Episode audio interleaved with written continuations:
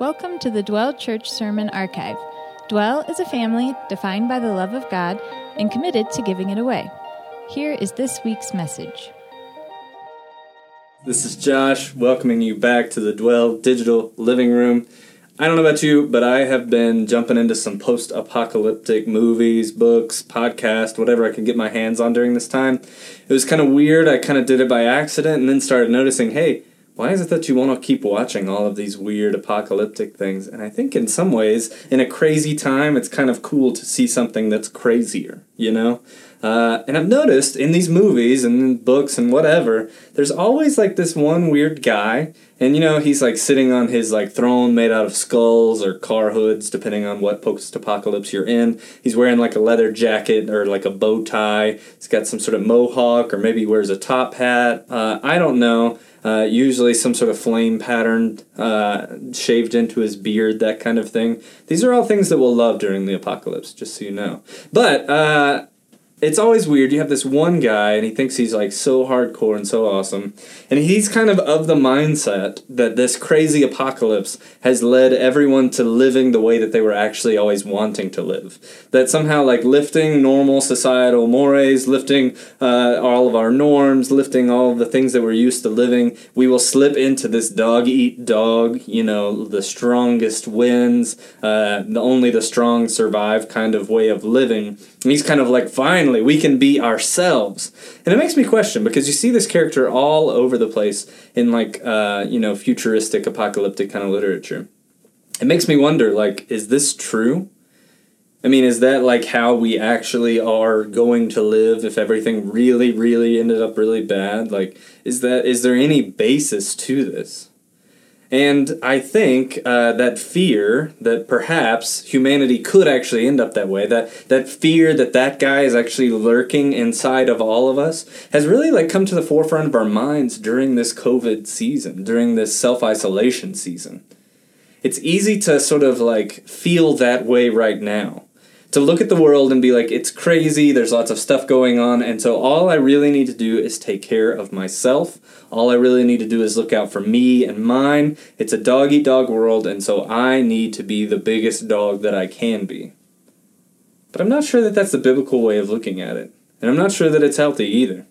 Uh, so today we're actually making a transition. We're not going to sort of be in the same captivity series we were the past three weeks. For the next two weeks, this week and next week, we're going to be doing something of the like out of captivity series, sort of. And so we've been looking at the Babylonian captivity, which was a period of time which God's people were sent off to Babylon uh, as captives, as sort of like war treasures. And uh, then now we're transitioning to a time where we're looking at this week Nehemiah, next week Ezra, and asking the question what happens when God's people come out of captivity? And today, uh, like I said, we're looking at Nehemiah. You really should take a look at it. Uh, if you get a chance, you've got a little bit of extra time on your hands. And can I just say, uh, I've talked to a few of you guys doing some like deep Bible dives uh, since we've started this whole COVID thing. That is just so amazing and so inspiring to me. I think in a time when you have no idea what you should be doing, in a time when you have a ton of questions, turning to scripture, turning to prayer are always excellent options. So I just want to applaud you in that. I imagine Nehemiah would as well. I don't know if that's true, but I'm just leaning into it because I need to transition back to Nehemiah. Here we are. So, uh, Nehemiah, he's living in Babylon. He's a cupbearer to the king. You can find all of this in Nehemiah 1 through 4. He has this vision of Jerusalem. It's looking really sad because it had been conquered and he's living in Babylon. So, he asks the king, he says, Hey, can I go back and make sure that Jerusalem is okay? Shows up in Jerusalem, finds all the walls are broken down, the city is in complete ruins. And so, uh, with the permission of this foreign king, with the permission of uh, his conqueror, even, he is allowed to start rebuilding the city of Jerusalem and start saying, okay, uh, this is what God's people and God's place, the Holy Land, is supposed to look like. I am going to start making things right again, but it's not easy for him. There's actually a lot of really cool leadership lessons to be found in, in Nehemiah 1 through 4. He uh, faces adversity, he has to get creative, he has to figure out how to tackle such a big thing. Like he's trying to cover uh, the wall all around the city of Jerusalem, and so he comes up with this idea of like, you and your family need to work on the wall that is next to your house. Like that's the way that we're going to divvy this thing up. And then he starts getting attacks, or at least threats of attacks from some of the outsiders who don't live in Jerusalem, who don't want to build back up. So he actually uh, splits the team into shifts. Some of them are holding spears, some of them are holding shovels. Uh, there's even a, a, part where they're like working and with one hand holding a hammer and then having a, a, sword wrapped around their belt at all times to prepare for adversity. Really, really cool stuff. And then we come upon this story in Nehemiah chapter 5. And so um, what had happened was uh, he's faced all these challenges, they're rebuilding the wall. And then, in the midst of all of this, Nehemiah finds out, some people come to complain, he finds out that there are people that are starving and people that are having to make really terrible choices like do I sell this farm that's been in my family for generations so that I can feed my family right now or do I try and hold on to it people are having to like basically take out uh, you know extra mortgages on their home just to be able to feed themselves while some of the people that are working, some of the people living in Jerusalem that came with Nehemiah are eating just fine. And so uh, he looks at this situation and he says, This is not right. And it's astounding. Uh, if you look in the beginning part of this chapter, actually, uh, some of those people that are complaining, they're like, Hey, we're your flesh and blood. And when Babylon took everyone captive, like we did not get taken. We got sort of like left behind, and we've been scraping by a, a living here. And now you come back as our new governor, and now we can't even afford to live anymore. We can't even afford to survive. Well, for Nehemiah, this simply will not stand. Now, uh, just to give you a little bit of context, back then, as the governor of Jerusalem, appointed by the king as sort of like his underling, Nehemiah had full freedom to be able to sort of take any taxes that he deemed necessary, uh, to require gifts of food or gifts of money or, or whatever that looks like. Nehemiah had total freedom in this case, and yet he chose not to use it. You could even say that he had certain privileges that came with being Nehemiah. Right, so uh, the only way that he was able to even make this plan work is because he was already the cupbearer to the king. He already had the king's ear uh, to be able to say, hey, we should go back and save Jerusalem.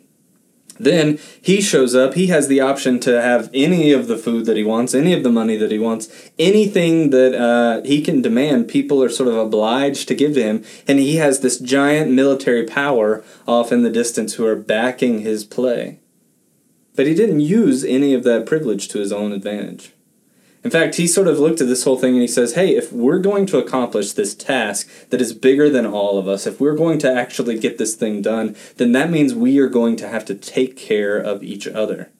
And so what he does is uh, he makes sure that the people around him first are taken care of. He decides to feed all of them from his table, and then he uh, eliminates the taxes and he makes sure that everyone in the region is taken care of. He actually puts all of their needs first above his own and actually uses his privilege to be a blessing to them. It truly is a wonderful story, especially in a day and age now when we're looking at this and we think of a lot of our leaders as just sort of like gaining more leadership, gaining more power, gaining more privilege to benefit themselves, right? Like uh, a few years ago, there were all these scandals about like what government leaders were, you know, using money, taxpayer money for, right? Like flying in private jets or, or whatever. And, and for us, we have this idea that we're all uncomfortable but kind of okay with, where we say like a person in power has to spend so much more money because they are a powerful person. A person in power needs all of these other things so that they can, you know, continue to lead us because they're so much more important. And Nehemiah flips that on its head. He says, Yeah, I know I'm the person in power. I know I could demand whatever I want from you, but instead I am going to serve you. And he lays down a very, very biblical mindset of generosity in front of all of these people. And that is how he's able to succeed in coming out of captivity well. He actually builds up the walls of Jerusalem and makes it a inhabitable city again, uh, bringing it back from ruin. So here's all I have for you today. Because for me, that was just a very simple and inspiring story of I should be more generous as I transition out of quarantine. So I'm gonna not try and just you know beat a dead horse. Hopefully you see the beauty in that as well. I just want to leave you with these three ideas. Simply that uh, in exiting quarantine and slowly transitioning back into whatever our new normal is going to look like, you can have three possible attitudes. The first one is a hoarding attitude which says like I have got to take care of what is mine. I've got to like get as much as I possibly can. I've got to hold on to it. This is the same mindset of the people that bought, you know, 10 million rolls of toilet paper as this thing started, right? Like the panic buying, uh, the crazy just making sure that you're taking care of that kind of thing. This is not a biblical mindset because it is a mindset that says that my security, my sense of control, my sense of self, they are all wrapped up in how much I have and what I can control. Whereas a biblical mindset, a Christian mindset, is actually saying, no, my security is found in God, not in anything that I can put my hands on. The second mindset probably doesn't sound as nefarious as that first one, but is simply a mindset of saying, take what you can get and this is kind of one of those like uh, very American ideas uh, that we're probably all taught. It's very you know it's wrapped up in like our moral teaching to say like you should try and help other others, you should try and do good, you should try and be good by others, but also you've got to make sure you take care of yourself, right? This is the mindset too that leads us to think like well if somebody's going to offer me something then i'm going to take it right? Like a government stimulus check. Yeah sure i'll take that. Oh i can apply for this program. Oh yeah i'll take that i'll take that. And believe me i am not at all trying to shame anyone who has taken any of those things.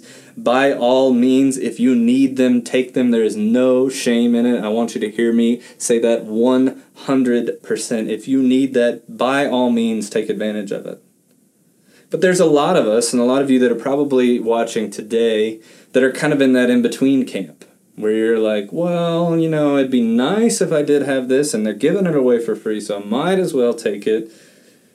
And I don't know, everybody's got to make that decision for themselves. But in this story today, Nehemiah had every right, he had every option to just continue taking the taxes from the people that were surrounding him. And he was, in fact, taking food out of other people's mouths. Now, maybe you can draw a direct correlation to your life today in that. Maybe you can't. I don't really know. Like I said, you're going to have to figure that out for yourself. But what I do know is that it, take all you can get, that type of mentality is not the most biblical mentality. In fact, the most biblical way of living is actually radical biblical generosity. This is an idea uh, that we think of a lot associated with Jesus, but it's actually present throughout the entire Bible. Uh, the people of God were called constantly to be radically generous with their giving from the very beginning, a tithe was created for the people of Israel. As God's like setting out the law, He's saying like, you're not going to spend all your money and more. You're not going to live even like you know at the top of your means or beyond your means. You're also going to contribute to the better good of society. You're going to contribute uh, to the tabernacle so that it can be used to serve the people, so that it can be used for religious worship and sacrifices. And then on top of all of that, uh, there's also this thing in uh, the Old Testament and Jewish life uh, that's called the year of Jubilee where like every seven years, people that owed you debts would be forgiven, and you sort of like eat that cost as the person that was loaning to them. There's also this really beautiful picture, and this is all like Jewish law. This is all the like boring books, right? Like Leviticus and Numbers, the books that we don't talk about a lot. It all lays this out. Uh, there's this really beautiful picture of like owning a field if you're a farmer and leaving the edges, knowing that there will be people who are literally living on the margins of society who need that crop. And so, as a farmer, you might think, I need to harvest as much as I possibly can. I need to get the most out of my field. But instead, God tells his people, hey, leave some. Leave some for the stranger among you. Leave some for the sojourner. Leave some for the needy in your, in, in your culture, in your uh, society. Jesus comes in and affirms this, and he says some crazy stuff like this in uh, Luke chapter 3. He says, And the crowds asked him, What then shall we do? And he answered them, Whoever has two tunics, is to share with him who has none, and whoever has food is to do likewise. Tax collectors also came to be baptized and said to him, Teacher, what shall we do? And he said to them, Collect no more than you are authorized to do. This was very countercultural. Tax collectors were famous for collecting more than they were authorized. And he said to them, our uh, soldiers also asked him, And we, what shall we do? And he said to them, Do not extort money, which was also very common, from anyone by threats or false accusation, and be content with your wages. Now that sounds radical to people back then, but that also sounds radical to us today. Jesus says to, you know, those of us that are working, don't take more than you need. Don't try any sort of alternative means just to get the most. I mean, how often do we really, really think that way? Right? Like, how often when you're looking at a job, maybe you're taking a new job and doing a negotiation, you're just like, I want as much money as I can possibly get out of this thing. Or you're looking at, you know, like different ways that you can sort of like work the system in your benefit. And Jesus is saying, be content with what you have. Then he even takes a step further. That very first little chunk is saying, like, hey, if you have two tunics, you know, your selfishness or even worldly wisdom would say, hey, save that other tunic for a rainy day. You might need it. If you have extra food, your worldly wisdom would be like, okay, well, you can just meal prep and throw that stuff in the freezer and keep it forever. Jesus is saying, give it to someone who needs.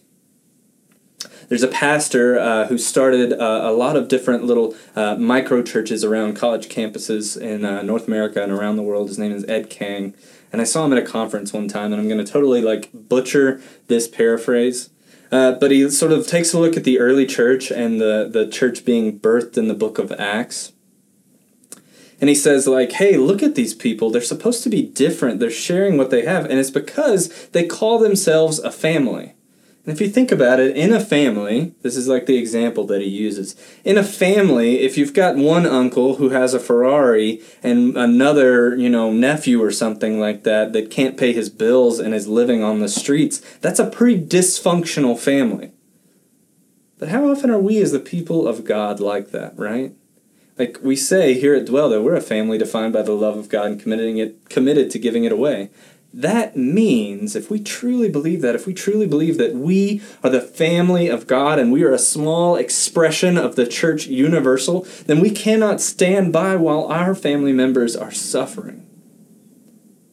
We cannot stand by and live uh, lavishly, live sort of uh, selfishly while others are in need. And luckily, the early church actually did live this way. We see it uh, when Paul is writing in 2 Corinthians. He says, We want you to know, brothers, he's writing to the Corinthian church, we want you to know, brothers, about the grace of God that has been given among the churches of Macedonia. For in severe test of affliction, their abundance of joy and their uh, extreme poverty have overflowed in a wealth of generosity on their part. For they gave according to their means as I can testify, and beyond their means of their own accord, begging us earnestly for the favor of taking part in the relief of the saints. So here Paul is sort of a go-between between these different churches, and he's saying like, I uh, went over to Macedonia, and I need to tell you Corinthians about how generous they were. They gave of their means, then they gave beyond their means, and they were begging me for the opportunity, the privilege of being able to care for the saints, the privilege of being able to care for one another. And this not as we expected, but they gave themselves first to the Lord, and then by the will of God to us. So here's the simple idea to take away. Living the Christian life, following after Jesus, means living a life of radical biblical generosity. So, uh, I know this might be the time when I say give to dwell, we need tons of money, I need to get my own Ferrari. Uh, I'm still sort of hoping for that. No, no, no, it's not all about that. Uh, if you're a part of Dwell, if you're a part of our family uh, and are a follower of Jesus, then uh, as you're able, uh, we believe that it's actually a spiritual discipline for us and, and even myself and my family uh, to tithe, to give a portion of our income, to not live beyond our means uh, to the church so that it continues to do good. We do things like uh, Make Someone's May. Uh, this month we've uh, helped out Hope in Our City. We've been helping out Cheltenham Elementary. We've been partnering with other community organizations to see how we can love our neighbors. And that is all based on your giving, Dwell Church. I want to say thank you, thank you, thank you for that so much. But even more so, even than just like giving through uh, Dwell, which I do believe is a good thing, even more so than that, I want you to think of how you can be radically biblically generous. How can you take your privilege? How can you take what you have been given and turning it turn it into someone else's blessing? How can you like put yourself in the life of Nehemiah? How can you put yourself in his shoes and say, "Well, this is what he had at his disposal. This is what he was offered. What is it that I have? What is it that I have control of?" Maybe I can use my time. Maybe I can give of my time to someone else. Maybe I can volunteer somewhere. Maybe that just means reaching out to your friends, checking in, and listening to them about how their life is. Maybe you can give uh, even of your blood, like that doesn't cost anything, and as long as you're healthy and well, maybe that's something that you can offer. Maybe you can give care, uh, put in the effort for the people around you to actually care for them And then finally, there are tons of places where you can use resources if you are one of those that have it. Uh, you can give to our COVID fund as a part of Dwell Church that uh, goes straight out into the community to help those who need it. Or maybe you can help out a friend or a neighbor. Now, the biggest problem with all of this, and, and I want to say this directly to you if you're listening, especially if you are someone in need, the biggest problem is being able to find where and how to give. So, in this opportunity, I want to say first off, check out our website if you are someone who is in need. Uh, we very much want to help you. There's a, a, page there and a form you can fill out. Uh, we want to be able to support you in this time. Uh, we view you as family, so do not hesitate to reach out. And for the rest of us who may have means, who may have something to give, spend some time today. First off, assessing your own generosity and asking yourself, how generous am I? How generous am I with my time?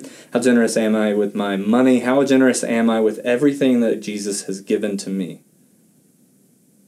And then ask God to show you ways, to show you people, uh, to show you means to live out a radically, biblically generous life. I am trusting Him to show that to you, and I am trusting Him to show it to me. Even though it sounds scary, even though it sounds daunting, and I cannot wait to hear back from you guys next week of ways in which you have lived a radically biblically generous life. Thanks for listening. We hope it brought you closer to Jesus and more in touch with the world around you. Being a Christian in today's culture can be hard.